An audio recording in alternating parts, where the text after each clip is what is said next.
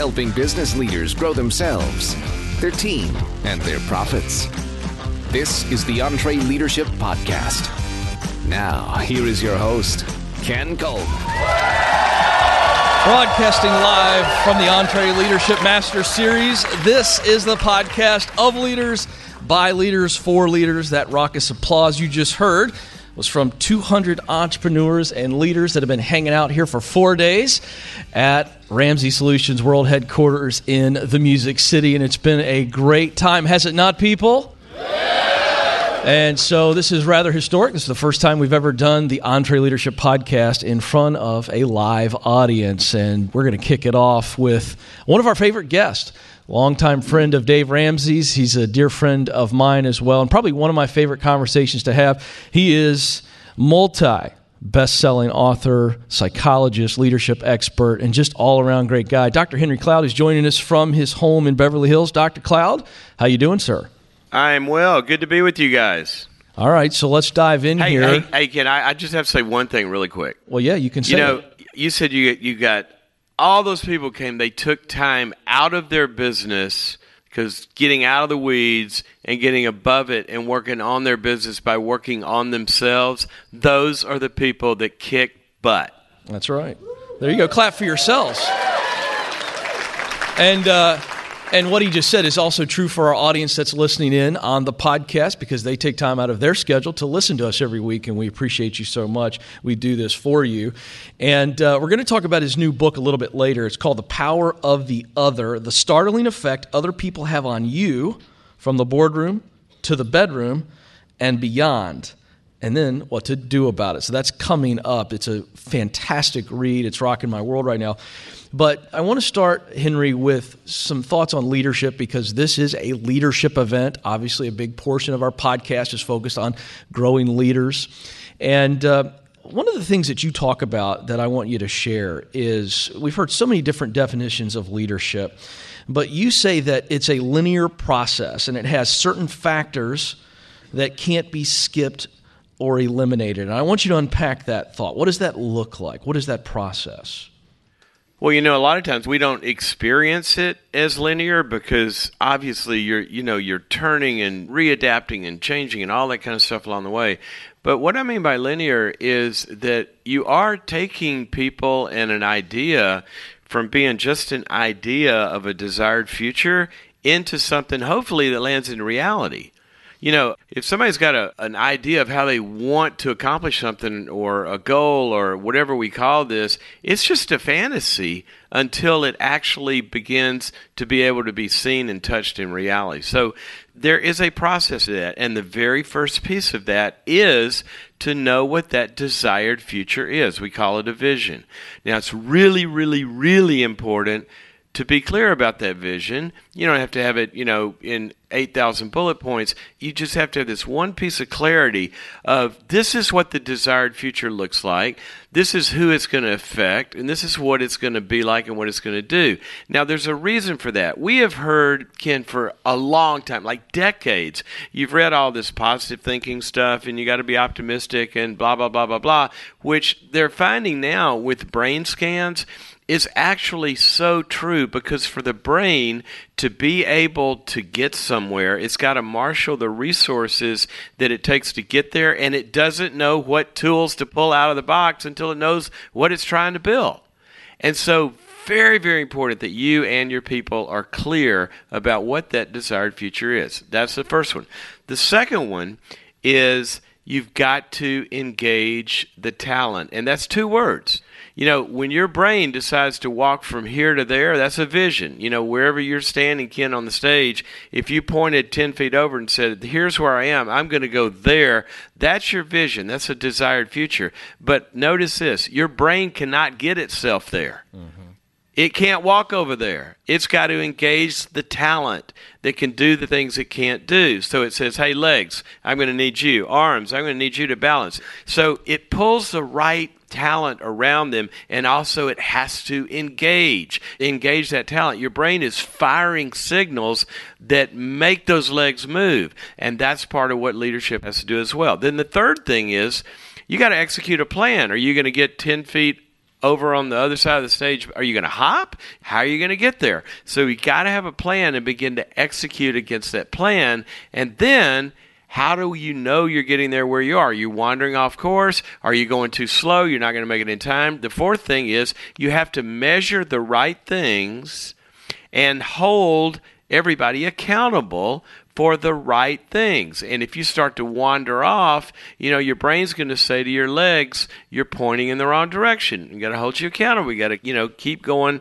where we say we're going to go, and we're going to measure that and watch it. And then the fifth thing is once we measure stuff, we've got to adapt and fix what we find. So there you've got the process: seeing the desired future, engaging the talent, executing a plan, measuring the right things and holding people accountable, and then the last one is fixing and adapting to what our measurement told us. If we would do that and have every team thinking about that process, it is amazing what happens. Yeah, it has to be. And the adaptation seems to me to be so important because you can kind of go back to those other steps and kind of look at, okay, this is what we need to be doing constantly. But adaptation is easier said than done, is it not?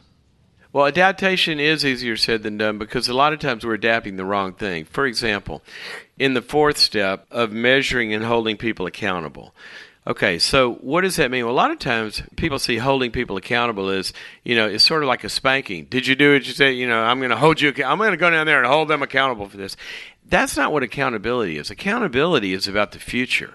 See, accountability, it's like the instrument panel on an airplane. If a pilot has set a heading, that's your vision. You know, you're flying from Nashville to New York. The instrument panel measures, are you doing the right things that are going to get you there?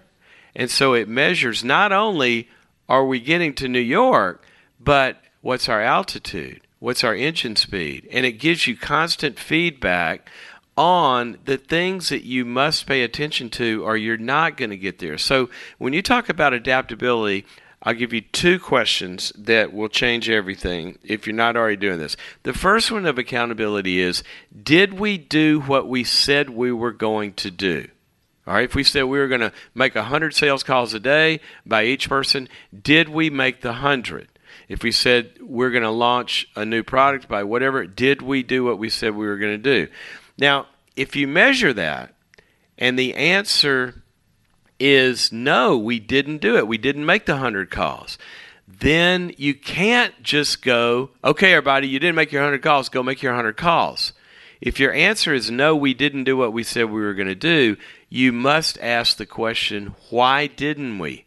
And do a root cause analysis, because it may be that you've asked people to make 100 calls and you've asked them to do 14 other things, and they will never get those 100 calls made because you haven't focused them and they got too much to do. It may be somebody's not doing their job. It may be you got the wrong person in a position. But don't just come up with the not hitting the number and then go tell people to hit the number that they didn't just hit without finding out the root cause of why didn't we do what we said we were going to do. So then you fix that. That's an adaptation.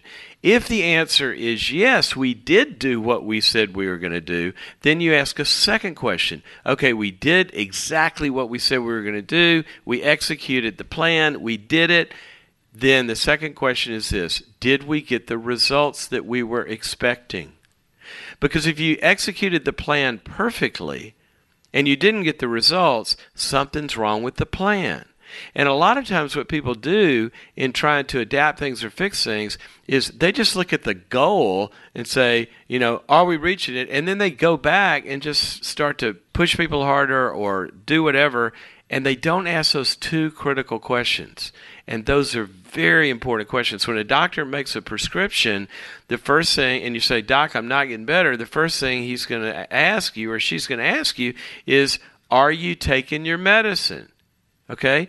Now, if you're not, then we don't know if the medicine works. But if you are and you're not getting better, we got to change the medicine. Very, very important nuance. All right, so you just gave us five very important pieces of the process to make leadership effective, to make it come alive. Those are all action steps. And so you have a beautiful analogy when describing leaders. You say that all leaders are like boats and that we leave a wake behind us. Yeah. And I think that's really brilliant. I want you to talk about what that wake looks like, specifically the two factors that create that wake. Well, Ken, one of the things that I've kind of devoted a big part of my personal mission to is just staying deep in the technical side of all the, you know, the science and the experience and all of the research of the way that performance happens and the way that results get made and the way that people really function who perform well. And the mission is to take all of that and try to make it as simple as possible for people who have real jobs, right? I mean, leaders don't have all this time to go comb through and find out all the research on leadership to know they've got a real job. They're building computers or they're selling real estate or they're, you know, starting restaurants.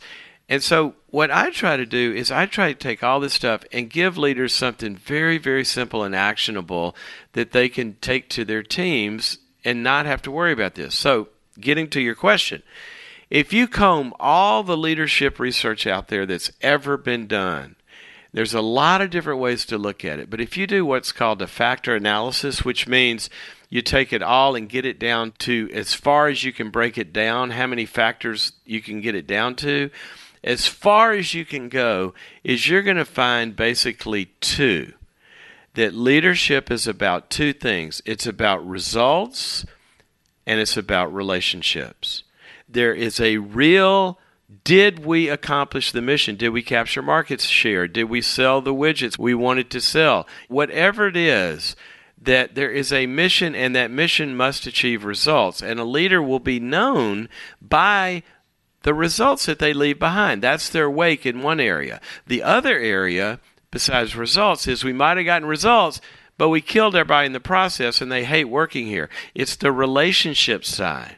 Because people that are bobbing up and down out there in your wake behind this boat of leadership, they're bobbing them down like shark bait, bleeding, then you don't have something sustainable. And now what we know from neuroscience is you're not even getting the best results if the relationships are not going well. Because when people are operating under fear, when they're operating under a bunch of toxic stuff where their brains can't work, then whatever results you're getting less results than you would get if the relational tone and the culture of that place were different.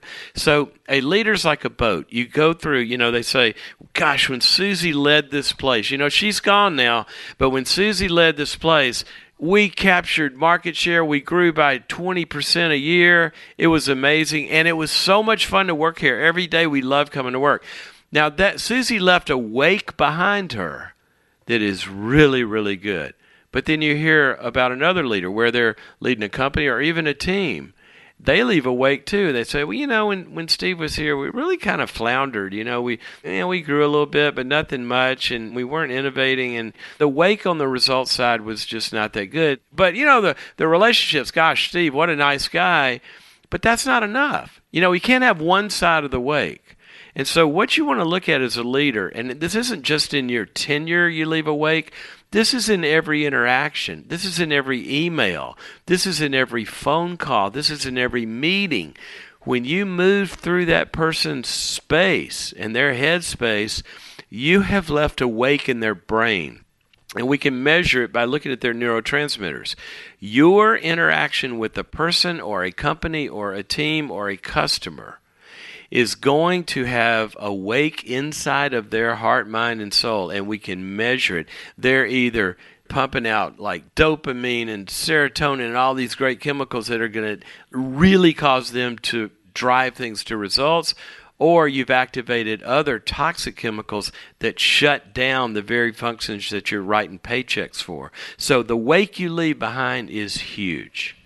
That's a powerful metaphor and a great challenge for leaders to make sure that that is even keel, that wake is beautiful. And you know what, Ken, just for a second, take it past a metaphor. One of the things I do in Leadership University is give assignments for leaders at every level. Mm-hmm. Here's what I want you to do. This week, I just want you to set up 3 coffee breaks. I want you to pick somebody above you. I want you to pick somebody that's a peer. And I want you to pick somebody below you. And I want you to go sit down with them and say, so I'm kind of studying my leadership and learning some stuff and, you know, trying to become a better leader. And you're one of my main stakeholders, you know, in the stuff that I do, it really does affect you. You live in the wake of that. And so I want to ask you about this thing called my wake. A leader leaves a wake in the results we're getting and the relationships. Okay. So here's my question to you. What's it like to be in my wake? Mm-hmm. What's it like to be on the other end of me as my peer or my boss or as somebody that reports to me?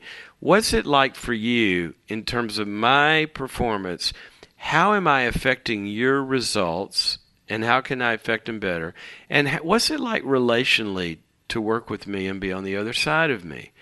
And then just shut up and listen and say, look, I'm not going to argue with anything. I really want to know what it's like to be in this wake, for good, better, or worse. I just want to know. And then just listen. You'll learn amazing things. Now, that is a simple challenge. It's not easy to do. It's going to take some courage, people, here in the room and listening all around the world. That is phenomenal. All right, I want to shift to your new book, The Power of the Other, because everybody in this audience here live and everybody listening to this podcast, I think we could say this one thing about them, that they want to be better. They want to get more out of themselves, out of their organization, and beyond. Right. And the subject of the book, you say on page number 2, the subject of this book is how we become better and how we become more. And there's so much to unpack here, but you really say it all in the subtitle, the startling effect other people have on us from everybody we come in contact with. And why is this such a huge, huge thing to understand, this effect that others have on us if we want to get the most out of our potential? Because literally, Ken, it is the way the universe works. Now, I don't mean that like that sounds lofty, but seriously, I mean, everything from a baby, okay, you want a baby to do those two things. You want them to get more and you want them to get better, right? How many of you ladies out there, I know we got some ladies listening, and the guys were probably in the delivery room. Well, when your baby was born, how many of those babies turned around to you, Mom, in the first 5 seconds of their life and said, gosh, Mom, was that hard on you? I'm really sorry. Anything I can do? Can I help clean up around here? Why don't you go, you know, get a massage, and I'll just take care of stuff here for a while. No, they didn't do that. What did they have to do? They had to become more, meaning they had to grow in capacity to be able to turn into that person, and they had to become better along the way. All right, so how did they do that? Well, one of the things that we know, whether you're a Navy SEAL or a business owner, you are going to become more and you're going to become better if the physical tools are working better, all right? That's your brain. That's your body. That's the biology of this. If you're feeding crap into your system, that will affect your creativity. It will affect your brain. You know, if we're not healthy, if we don't have energy, that will affect the profits. It affects the bottom line. Okay, but a lot of people focus on the physical, right? But there's something past the physical that affects performance, and that's the non-physical or the immaterial parts of us that call it your mind, your soul. This invisible stuff is the software. That goes into your beliefs about yourself, your principles, the way things work, the principles you operate on. You got people there for 4 days, and they are really upping their software. They're downloading new information. They're downloading codes. They're getting viruses out of the software of their heads, and they are going to go execute life in a different way because of the software you're downloading. So we got the software and we got the hardware. Now, here's where most people don't realize the truth. And the truth is, you can take that baby and you can feed them and water them, and you can give them books to read. But if you don't connect with them emotionally and relationally, here's what happens to the physical and the software. They get to be 10 or 12 years old. They start to have behavior problems. And we go take pictures of their brains. And the wiring that is supposed to be able to control their behavior and the software the understandings, the emotional intelligence, the emotional regulation, the creativity, the impulse control, the belief systems. All of that stuff is missing, but especially even the hardware. The physical wiring's not there because they didn't have relationship. Mm. Now, you take that into a team, you take that into a company, and you send people out on a sales call, for example, and you send them out for the first time. If you just gave them a manual and sent them out there and said, go sell some stuff, versus you've got somebody like a Michael Phelps won however many gold medals. He has had the books on swimming. You know, he's been working on his body. But he's had a coach, the power of the other. He's had a coach in that space with him since he was 14 years old. And through that downloading, you get all the ingredients I talk about in the book. And it's not just that we have others in our lives. The others in our lives around our performance must have certain dynamics. If they have those dynamics in our relationship with them, we will get to another level. If they don't have those dynamics, we will go backwards or stay at the same level. And that's just the way that all the research shows it. So what I'm trying to tell people in this book, you can't just focus on knowledge and strategy and all the software that you've got to focus on. That's not enough. You've also got to focus on the power of the other. How are relationships being utilized to get the brain and the software working better? Because if you do that, and there's a handful of dynamics, if you do those dynamics, people get better. If you violate those principles, people get worse. And that includes ourselves. All right, folks, there's a great summary of why and what in looking at this book. Doc, we don't have a ton of time to unpack all this, so I'm going to take our audience here to page 31 for those of you who need to run out and get the book, and everybody does. And page 31 in the chapter, The Four Corners of Connection, you introduced the four corners. I don't know if I want to hear this. It sounds like one of those, you know, election clips in the debates. Well, Hillary or Donald, in 1974, you said this. No, this is actually really good. You don't have anything to be worried about. So on page 31, he introduces for the first time. This is just for book notes, people, okay? And the four corners of connection, which you need to get the book and really dive into this. But I'm going to summarize it and then read something, and I'm going to let him comment on it. The first corner is disconnected, or in other words, no connection. The second one is the bad connection. The third corner is the pseudo-good connection. Feels good, but it's not really good. And then finally, the fourth, and this is where we want to get to as individuals and leaders, and that's true connection. So fast forward to corner number 4, where we really want to focus just the rest of our time here. On page 53, I'm reading from a passage, and this is so powerful. And Henry writes, "No matter where you are or what obstacles you might be facing, you need your connections in order to win. They, your connections, your relationships, help you figure out where you are, where you need to go, where the real enemies are, and they give you the reinforcements you need to win." The connection that comes in corner number 4 stems from 3 questions. Where am I? Where is the enemy? Where is my buddy? I thought that was just so profound. I want you to just unpack that. That's where we want to be. And why are those questions so important in helping to understand who those real, true connections and relationships are to help us win? Well, those are the 3 questions, right, Ken? You know, where I got those questions actually was from the SEALs. And in talking with Navy SEALs, they will tell you, you know, there's 3 things you got to know. When you parachute into enemy territory, which means, you know, your local market, right? Yeah. If you're in business, or a board meeting, or with a hostile whatever it is, when you parachute in, there's 3 things that you got to immediately know. Where am I? And a SEAL will look at their GPS, because if I'm on the wrong side of Osama bin Laden's wall, I'm in trouble, right? Mm. So where am I? Number 1 question, where am I? Number 2, where's the enemy? I got to know where the enemy is, or I'm going to get killed. Number 3, where's my buddy? Now think about this. Which one's more important?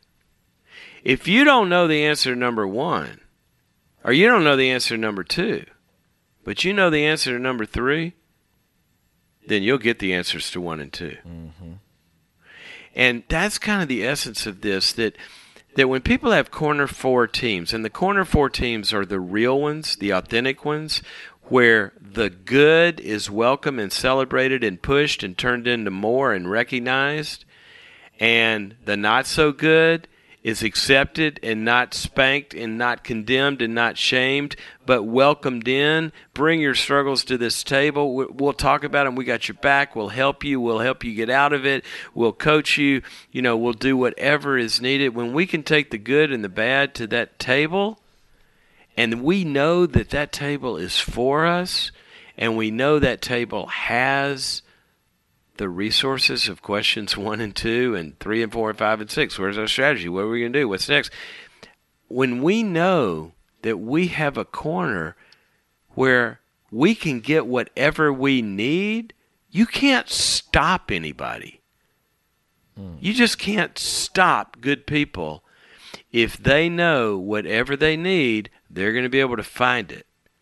But when they lose hope, if you're a leader and you're in corner one that's disconnected, you have people that need some clarification, or they need some encouragement, or they need some correction, or some, advice or training, and they walk into your office and they walk out and they're still alone, even though they had that interaction, then things are going south. Or if they go into corner two, if your office says corner two and they walk in there and they come out of the place feeling bad about themselves, I'm not talking about not facing issues. I'm talking about feeling bad, inferior, stupid, dumb, whatever it is about themselves. Things are going south. Or if they walk into your office and it's corner three, this is the happy talk, and all you do is flatter people and try to make them feel good and, have some sort of brain affair with them, that's not going to work either. Corner four teams and corner four companies and corner four board members and corner four mentors, those are the ones that, and I'm not just talking about encouragement, I'm talking about literally transform the capacity of your performance. And there's neurology, there's biochemistry, there's spirituality, there's psychology, there's all sorts of factors that go into that, but it's real. Henry, I want to ask you this because I think this could be transferred to an organization, because we got all these leaders listening in. They're going, okay, that makes total sense. I can apply that in my personal life and leadership life. But can we adjust those three questions there in corner four for an organization so it looks like, where are we? Where is our enemy? Where are our friends? Can we also apply that as an organization? Yeah, I think it's a great question. Even in a team meeting within an organization, for example, where's the enemy? What is in our way? Now, that could be outside the walls of the organization, or it could be inside the walls. I'll give you a great example. I was working with a global company, you'd all know their name. We're on an executive team offsite with the CEO. And one of the big issues and they were being written about, it hit the papers, everything, was the sales group and R&D had a rift. They were not connecting. And what happened was, because of the pressure of the CEO for the sales group to go out and sell this stuff, they were out there selling and promising customers things that R&D knew good and well, there is no way in God's green earth that we're going to be able to build those features in by launch date. There's no way. It can't be done, right? We can do it, but not when you're not, and that equipment's not going to do what you're out there selling. And because they didn't recognize that, they got onto a discipline and started asking themselves, what's the enemy? Enemy doesn't mean somebody hates you, but enemy is something that's in the way or that can keep you from getting or will do you in to where you want to go. And so they start looking at that, and then they're going to go attack the enemy. Well, some of them, with the competition, you go attack them. But if it's in-house, no, you go establish a relationship and you turn that enemy into your ally. And so you start to look at one of the most important things, especially leaders that are looking at change. You got to find out who inside the house is for the changes you're making, who's in the middle group, and they're skeptical, but they can be won over, but who's really opposing the change you're trying to make, even on the team or inside the organization. That's got to be dealt with. But then the third question is, who's going to help me? you know, I was working with a company that had a big change process going on, and it was a big one. There were a lot of people who had been there a long time. They did not want to go there. They were in that third camp. We're against this. And the meeting after the meeting and at the water cooler, you know, they're just kind of trying to really keep this from happening. But what we did was, with the executive team, we went and got a big whiteboard one day, and we locked ourselves up, and we made 3 columns. Who is really, really excited about this in your departments? Who knows how to do this? When we announced this, who said, this is awesome, I'm behind you, let's go do this, finally. Okay, put them in column A. Those are the people that are for us.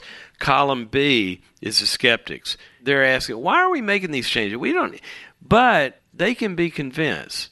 Now, the third group, that enemy, you know, they're not going to come along. So we got to either send them to China for 2 years on a project or neutralize them or something, but you're not going to change them. But what you have to do is you got to find out, where's my buddy? So you go to that A group, and we put names up on the A group, and then we put names on the B group, and we started to send our buddies out into those departments and into those teams, and you took the people that were really, really for this, and you go knock on the doors, and you work on communications, and you work on projects together, and you begin to utilize your friends to win these people over. And that is way more powerful than just standing up on a podium saying, hey, the company's going to change and go from A to B. You'll never get it done like that. You got to lead it, but you got to know who your buddies are. Mm. Well, folks, Dr. Cloud has just scratched the surface of the amazing content in this book, The Power of the Other. And also, he's been describing a lot of the content that he is delivering to leaders in a new project that you're excited about called Leadership University. We will have a link to the book and everything that Dr. Cloud's doing in the show notes. But, Doc, our time is up. Can you give me 60 seconds before I give these folks a special offer from you? Give me 60 seconds on what Leadership University is and how folks can engage. Okay, 60 seconds. You know, for a long time, what I spend about 100 days a year on is I'm with CEOs and their executive teams. And basically, a lot of companies, you know, they can pay for somebody to come in at that level, but they want the rest of their people developed in leadership. And some of them been developed, and some of them hadn't, and some of them are hired from somewhere else. And I found that companies, very small all the way to big, needed something scalable, cheap, customizable, and cohesive that they could know. Everybody knows Leadership 101. Everybody knows the stuff that we've been talking about today, and everybody knows how to have a difficult conversation. Everybody knows how to hold people accountable. They've been trained in this stuff, but they want to do it simple. So I've created Leadership University. It's digital. People can pull it up on their iPads. They can do it around their meetings. They can do it at home. They can do one-on-one. And it basically takes people on a modular basis, month by month, to develop everybody in the organization around leadership. That's what it is. All right, so folks that are listening in, we will have a link to the Leadership University opportunity here and the special offer. It's $297. That is a steep discount for you. You just have to enter the code Ramsey, the last name of Dave, that's one word, Ramsey, at the point of checkout. Well, Doc, it's always good to have you with us. We love doing live events with you and looking forward to the next one. And I know our audience here appreciated you, and I know our audience online did as well. Thank you. We're better for it. Hey, you guys rock. There's some people you run across in life, and you're just simpatico, and I always feel that with you guys. I love being with you. All right. Thank you, Dr. Cloud. All right, so there it is, one in the books, and I'm going to take these headphones off, and we're going to keep rolling. I'm excited about this. First time we've ever done this, and we were sitting around talking about, well, what can we do that has a Nashville flavor? You know, who can we bring in that we know, that Dave knows and respects, and something a little bit different, because, you know, half of the word entre leadership is entrepreneur. And so we've been discussing leadership, but we know so many of you in here also describe yourselves as entrepreneurs. And I think it's always fun. We can learn from entrepreneurs in different spaces. So we're going to keep on rolling, and our guest is live, and I could literally spend 10 minutes summarizing his bio. He is one half of a superstar country group, Big and Rich. He is a solo star. He is the winner of The Apprentice on NBC. You're going to hear about his company. He's an innovator, he's an entrepreneurial thinker, and wildly successful in business. What you may not know about our guest is that he's also a very successful producer, not just a head artist out in front of everybody and headlining, but also finding new talent, and has helped some superstars really truly develop and become stars in their own right. And so he is a longtime friend of Dave's. I got to meet him recently when he loaned us his convertible Caddy for a shoot that we did and let me drive it. So he's also way too trustworthy to let me drive his car. But he's a great guy. He's here with us live. EntreLeadership Master Series, please welcome with a huge applause to the stage, John Rich.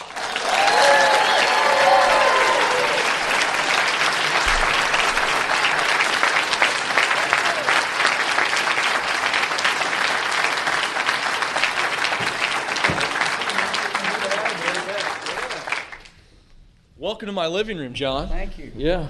We just set it up real quick in front of everybody. Everybody say, hey, John. How you doing? Hey, John.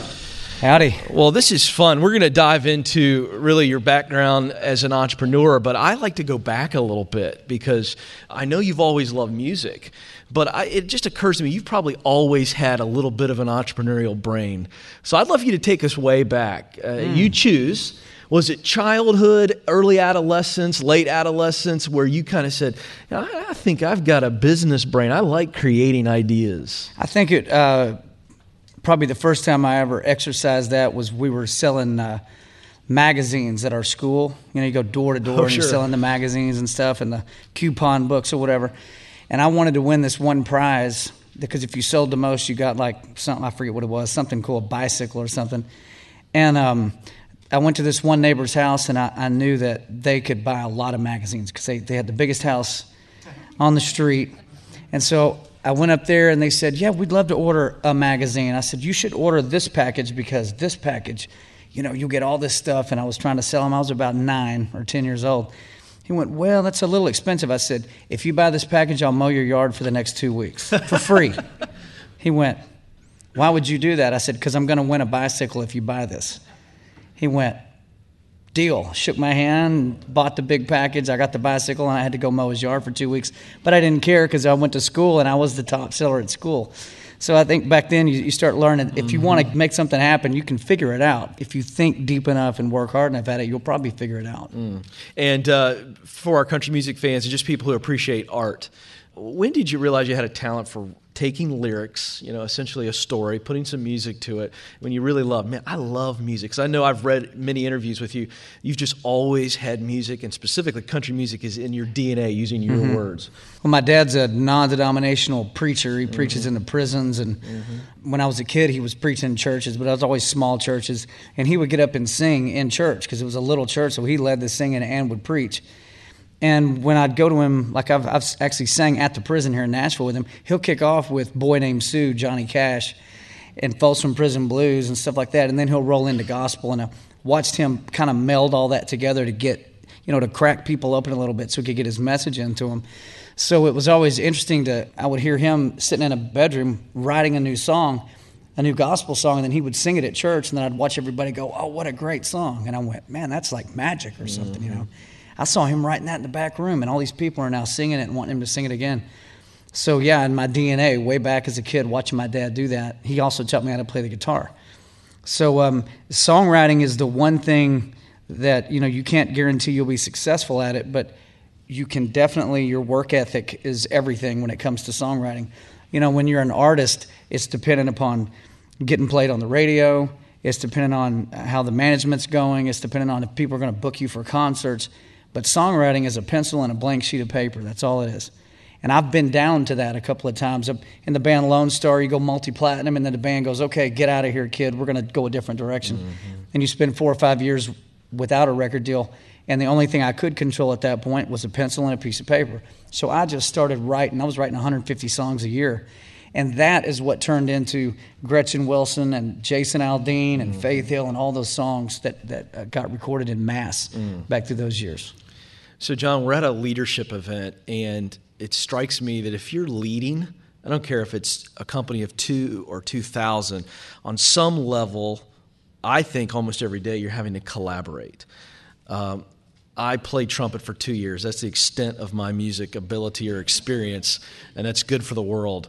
How's your embouchure? Not good. Not good, huh? But I don't think there's anybody I respect more when it comes to collaboration than writers, songwriters, mm-hmm. specifically, and producers. You do both almost every day. I'm curious from your vantage point, because I think leaders can pull so much from this. What's the key to healthy collaboration and successful collaboration? Because many times you're writing with people maybe you haven't met before, you haven't written with before, right. Who's got the better vision. That's the hardest one. Yeah, how does it work? How do you all make it work? Well, you have to, first of all, don't ever show up to a collaborative meeting without ideas. You know, the one thing that'll make me never call you back or call your publisher back to take anybody else they want to send me is if a new artist sits down with me and I said, well, what do you want to write? And they go, I don't know, what do you want to write? And I go, you're the one cutting a new record. You're you. What do you want? What do you want to talk about? And if they can't spit out a couple of choruses or a bunch of titles or some a groove or something that they want to do, I'm not interested in writing with them again. We'll go through it, but it's not anything that I've ever seen work. The ones that really work are when, like, I'll sit down with that same exact artist knowing that maybe, hopefully they're bringing ideas, but if none of their ideas are hit ideas, I've got my own, and then I'll throw them down once I see that they've thrown theirs down. If we don't use one of theirs, I'll go, actually, I have been working on a thing, and then we'll lay it out, and a lot of times we'll chase my rabbit, down mm-hmm. the hole. So you always have to have your ammo ready, man. Don't ever come into a room to collaborate without a pile of ideas, even if they don't wind up being the idea that you go with. Right. Have the ideas. One of the most important things, I think, especially like if you're producing a record, you've got this artist. Let's talk Gretchen Wilson. So the redneck woman, right? She sold 7 million records. She was my bartender in 1999. She was tending bar in Printer's Alley in Nashville, and I was down there hanging out with Big Kenny and a bunch of crazy people. And at the end of the night, the band leader goes, before we close the night out, it's almost 2 o'clock in the morning. We're going to get the bartender up to sing a song. And I went, oh, of course, the bartender sings. It's Nashville. Right. And she gets up, and here's Gretchen Wilson. And I went, what was that? I could not believe this girl's sound and what was coming out of this girl. And so we started working together and writing together. And the one thing that happened with her, she told me, I don't think I'll ever be a star. I said, why is that? And she was watching CMT. She goes, because I can't do that right there. She was smoking a unfiltered Camel with a dip of Copenhagen in her lip, sipping on a Miller Lite, spitting in a cup with a wife beater tank top, looking at the TV. Mm. You can picture that with that scowl yes. in her face. Scary. Like that. Yeah, she is a little scary. Yeah. And she's pointing at the TV going, I'll never be able to do that. And I said, do what? And I looked up, and it was Shania Twain. Right.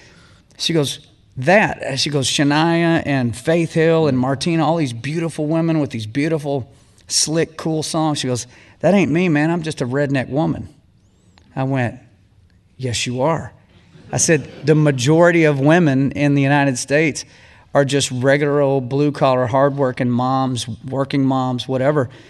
And I said, that's why I think you'll be a big star. So, Gretchen, instead of sanding off your edges, let's put a magnifying glass on your edges, mm-hmm. on your cracks, on your imperfections, like Loretta Lynn did, like Tanya Tucker did, like all those great greats of all time. And that takes a lot for an artist to be willing to do that. But then we start writing these songs that are really personal and really identify her. And what do you know? Tens of millions of people identify with that lyric.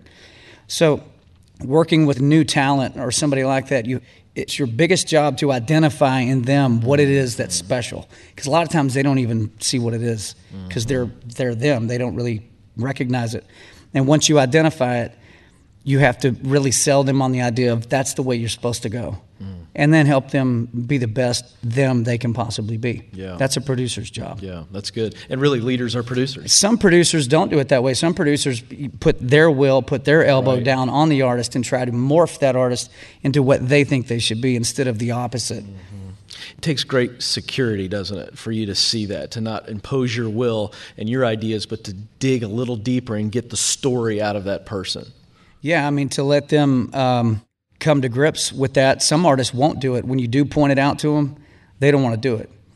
and then you still go in and you do the best you can, but it's never authentic. You know, I think the biggest stars out there are the people that are really authentic. They're, you can't really replicate that again. It's only one of them, like a Gretchen. I think Big and Rich is an act like that. There's no other band like that, you know. Thank God. Yeah. So what would happen? That's right, know? Yeah. Cowboy Troy is a good example. Yeah. You know, I don't know if y'all know who Cowboy Troy is. We call him the big black rapping cowboy from Dallas, Texas. He's been my friend since 93. And when I met him in 93, we're in a bar in Dallas. I was playing bass in Lone Star. And this guy walks up to me. He's a great big guy. And he says, "I'm Cowboy Troy." And I went, "Hey, nice to meet you." I said, "What do you do around here?" He goes, "Well, I do hip hop." I said, "Hip hop?" He goes, "No, hick hop." And this is 93, so like Run DMC and all that, right. Had just the Aerosmith smash-ups and all that had been happening. I said, "Well, what is hip hop?" And he goes, "I rap to country music." I said, "No, you don't." He goes, "Yeah, I do, man. You want to hear it?" And I said, "Yeah." So he goes into this rap, and I went, "Okay, that might be the coolest thing I've ever heard." That's 93. Wow. In 2003, 10 years later, Big Kenny and I put him on our very first record, and now he's a star. Yeah. Because you can't replicate a Cowboy Troy. Yeah, I love that. Well, I tell you what, what's great about entrepreneurs is they figure out things and they get out to it first, and it's never scripted. It just kind of happens, and that's your story. Redneck Riviera is a brand you probably have heard of. If you haven't, you're going to. The story behind it, where you just kind of figured out, I heard you share it with Dave at a radio event recently, and I want you to share that because to me it is just a phenomenal story of opportunity, but then staying with it to see it come alive. Share that. Do you guys know the phrase Redneck Riviera? Raise your hand if you've heard that phrase before, a few of you. Well, like in the South, we say you can't afford to go to the French Riviera, so you go to the Redneck Riviera, and it's the Gulf Coast or wherever, because it's beautiful down there, and you can afford to go there. You can drive there. Like, you know, a third of the country can drive there in about 8 hours. And so I was down there in Gulf Shores, Alabama. It's now almost 9 years now, and I'm sitting there with a friend of mine, and about every other person walking by had on a T-shirt or a ball cap or something that said Redneck Riviera, this or that. The waitress brings me a beer and a beer koozie, and it says Gulf Shores, Alabama, in the heart of the Redneck Riviera. And I'm looking at that, and I'm going, man, somebody has just, I've called it that my life too. I wonder who owns the trademark to that.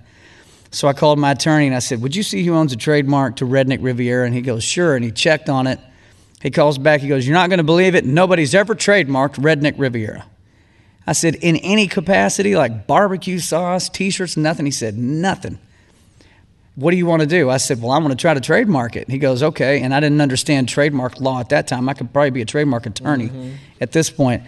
He said, "You have to have intent to use, and then you have to sell it across interstate lines, and then you have to turn the receipts in, and then they'll approve it or deny it based on that." I said, "Okay, let's start with T-shirts." So we printed up Redneck Riviera T-shirts. I sold them on johnrich.com. I sent out a tweet. We sold them in several different states to fans, turned the receipts in, and then waited a couple of weeks. He calls me back, my attorney. He says, "Well, now I know why nobody's ever trademarked it." Why is that? Because they say you can't trademark a geographical location. So there's your answer. I went, "Well, that's the wrong answer."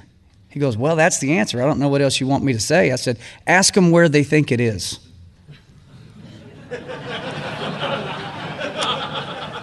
Because if they're so sure it's a geographical location, and I can tell you where Nashville is, right. Where's Redneck Riviera? Because nobody pays taxes to the Redneck Riviera. You can't mail a letter to the Redneck Riviera. Nobody's address is the Redneck Riviera, so where is it?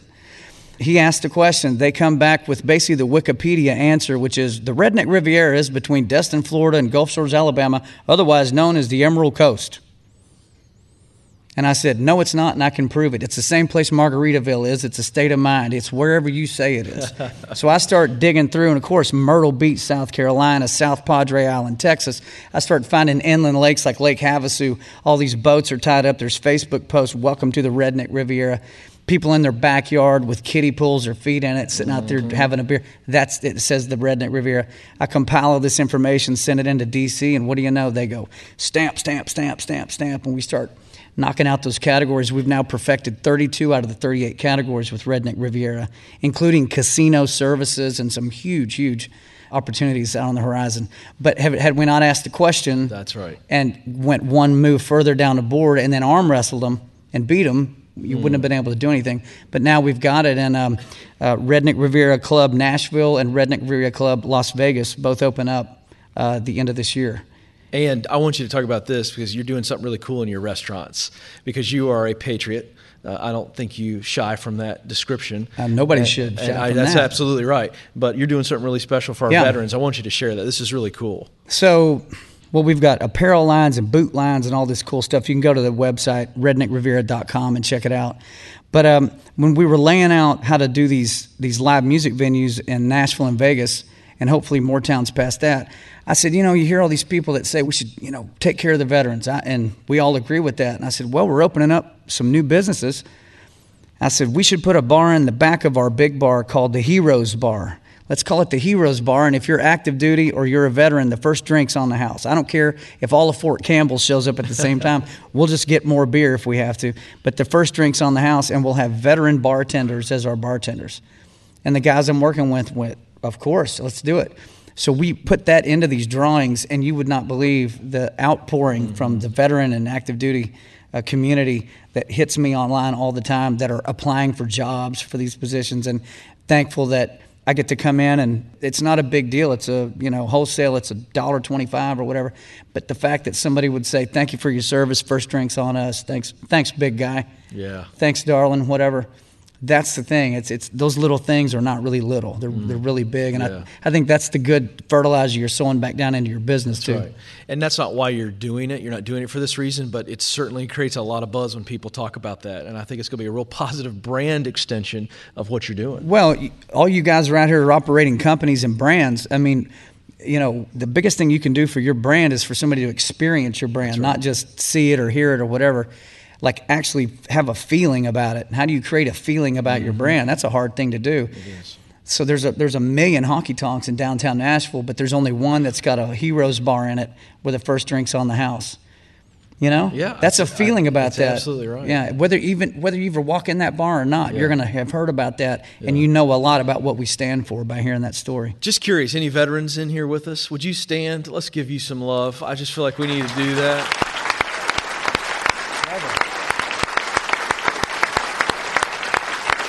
And thank you guys. So I owe all you guys a beer. So that's what I was going to say. Head on down to downtown Nashville. Come on down. We got one waiting. Get yourself a free one on the house at the Heroes Bar. Before we let you go, just because you know it's so fun to get the backstory of people like you, and I introduced you as a former winner of The Apprentice. And, of course, that was Donald Trump's reality show, and I know you know Donald well. We're not going to get into politics, don't worry. But what you may not know about John, not only did he win it, but he does a really good Donald Trump impression. It's pretty great. I mean, John Rich, he won my show. Can I interview you as Donald now? I don't know if I can go that far. Well, just... All right, so let's try it. Because you know what'll happen? They're going to chop it up, and I'll be on CNN, and they're going to go, oh, John Rich. Is, you know, I remember one of my favorite moments with Donald Trump was, though... we're at the boardroom, and he leans in, and his whole thing is he'll lean in when he talks to you because he's big. He's a big guy, and he's got that big personality. He'll lean in, and most people lean back like that when he leans in because it's literally you can feel him kind of pushing you. So he leaned into me, and I leaned right back like that. He kind of went, okay. He goes, so John Rich, how was Gary Busey as your project manager? And he's looking at me with those eyes, you know, like this. I said, Mr. Trump, he's the nicest bunch of guys I've ever met. And he goes, that's pretty good. That's funny. I mean, Gary, you're talented, but let's be honest, you're kind of nuts, right, Gary? I mean, it's a good point. It's good people. It's good people. That's pretty good. And so that's kind of, I think, went a long way for me winning that show is that when he leaned in, I leaned in. I didn't lean back. You know, he's one of those guys that he's going to test you with all of that, and I think that goes into business big time, especially if you're dealing with somebody more powerful than you. They got more on the table than you. Don't ever lean back when they lean in. Mm. When they lean in, you lean in the same exact amount. You know, and there's a lesson that's that telepathy that's going on when you're doing those negotiations. Well, thanks for sharing that. That's just kind of a fun thing there. But the reason we wanted you here is because I think many times we see somebody as one thing, an artist, a producer, and a star, and yet you've got this amazing business motor inside of you. And I know you appreciate entrepreneurs. Dave says this all the time. He said it earlier this week that the people we're looking at right now, John, and then the hundreds and hundreds of thousands that are going to listen to this on the podcast, they are the backbone of the economy. And so what would you say just to encourage these men and women in what they're doing? Because sometimes they feel maybe lonely. They got a lot going on. Sure. They're holding on for dear life sometimes. What would you say to them to encourage them? Well, I can put it into terms that I deal with on a daily basis. So Big and Rich were signed to Warner Brothers Records for a decade. And one day we turned in a record that they didn't expect because Kenny and I write so many songs. We had all these songs, and so we went and recorded 10 of them. And we said, I think we just recorded a new record. Warner Brothers is going to be so pumped that just out of nowhere, here's this new Big and Rich record. And we walk in and lay it on the desk, and they went, what's that? And we go, it's a new record. And they went, okay. And they listened to it, and they went, wow, this is some of the best music you've ever done. We went, yeah. And they said, it's going to be over a year before we can put a single out because we've already laid out our entire year, and you guys weren't in the plans to come with new music. So you're going to have to wait at least a year to put something out on this record. I said, well, I thought you said this is some of the best music you've ever heard. They said, it is, but you're still going to have to wait over a year. Well, that's a killer. You can't wait a year. You can't be off the radio for a year in our business, or somebody will fill that spot when you're gone for that year. So we had to take a hard look at that, Kenny and I, and go, do we want to wait a year? Do we want to ask out of our record deal, which means you lose the leverage of that label? And if we do we want to go to another label, or what do we want to do? So we decided, you know what, let's bet on ourselves. Let's go for it. So we started Big and Rich Records. We asked the record label to let us out of our deal and give us our music back. We asked, pretty forcefully asked, but they did it, you know, to their credit. They let us out. We started Big and Rich Records, which is a P.O. box. That's our building. It's a P.O. box, literally.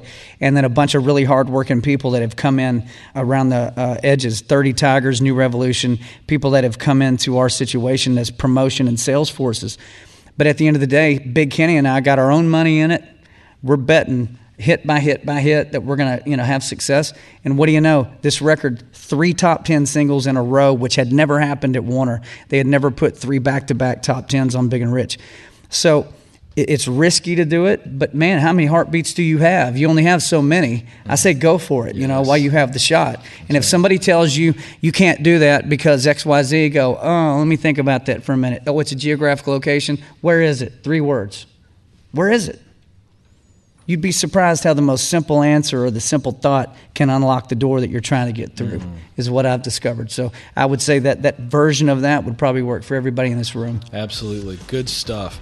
Well, our time is up. It has been absolutely fun. I want to thank Dr. Henry Cloud, who phoned in from Beverly Hills. I want to thank John Rich for being with us today. You, our live audience. And so, as I say at every podcast, on behalf of Eric, the producer, and the entire EntreLeadership leadership team, thank you so much for listening. We'll talk with you again very soon.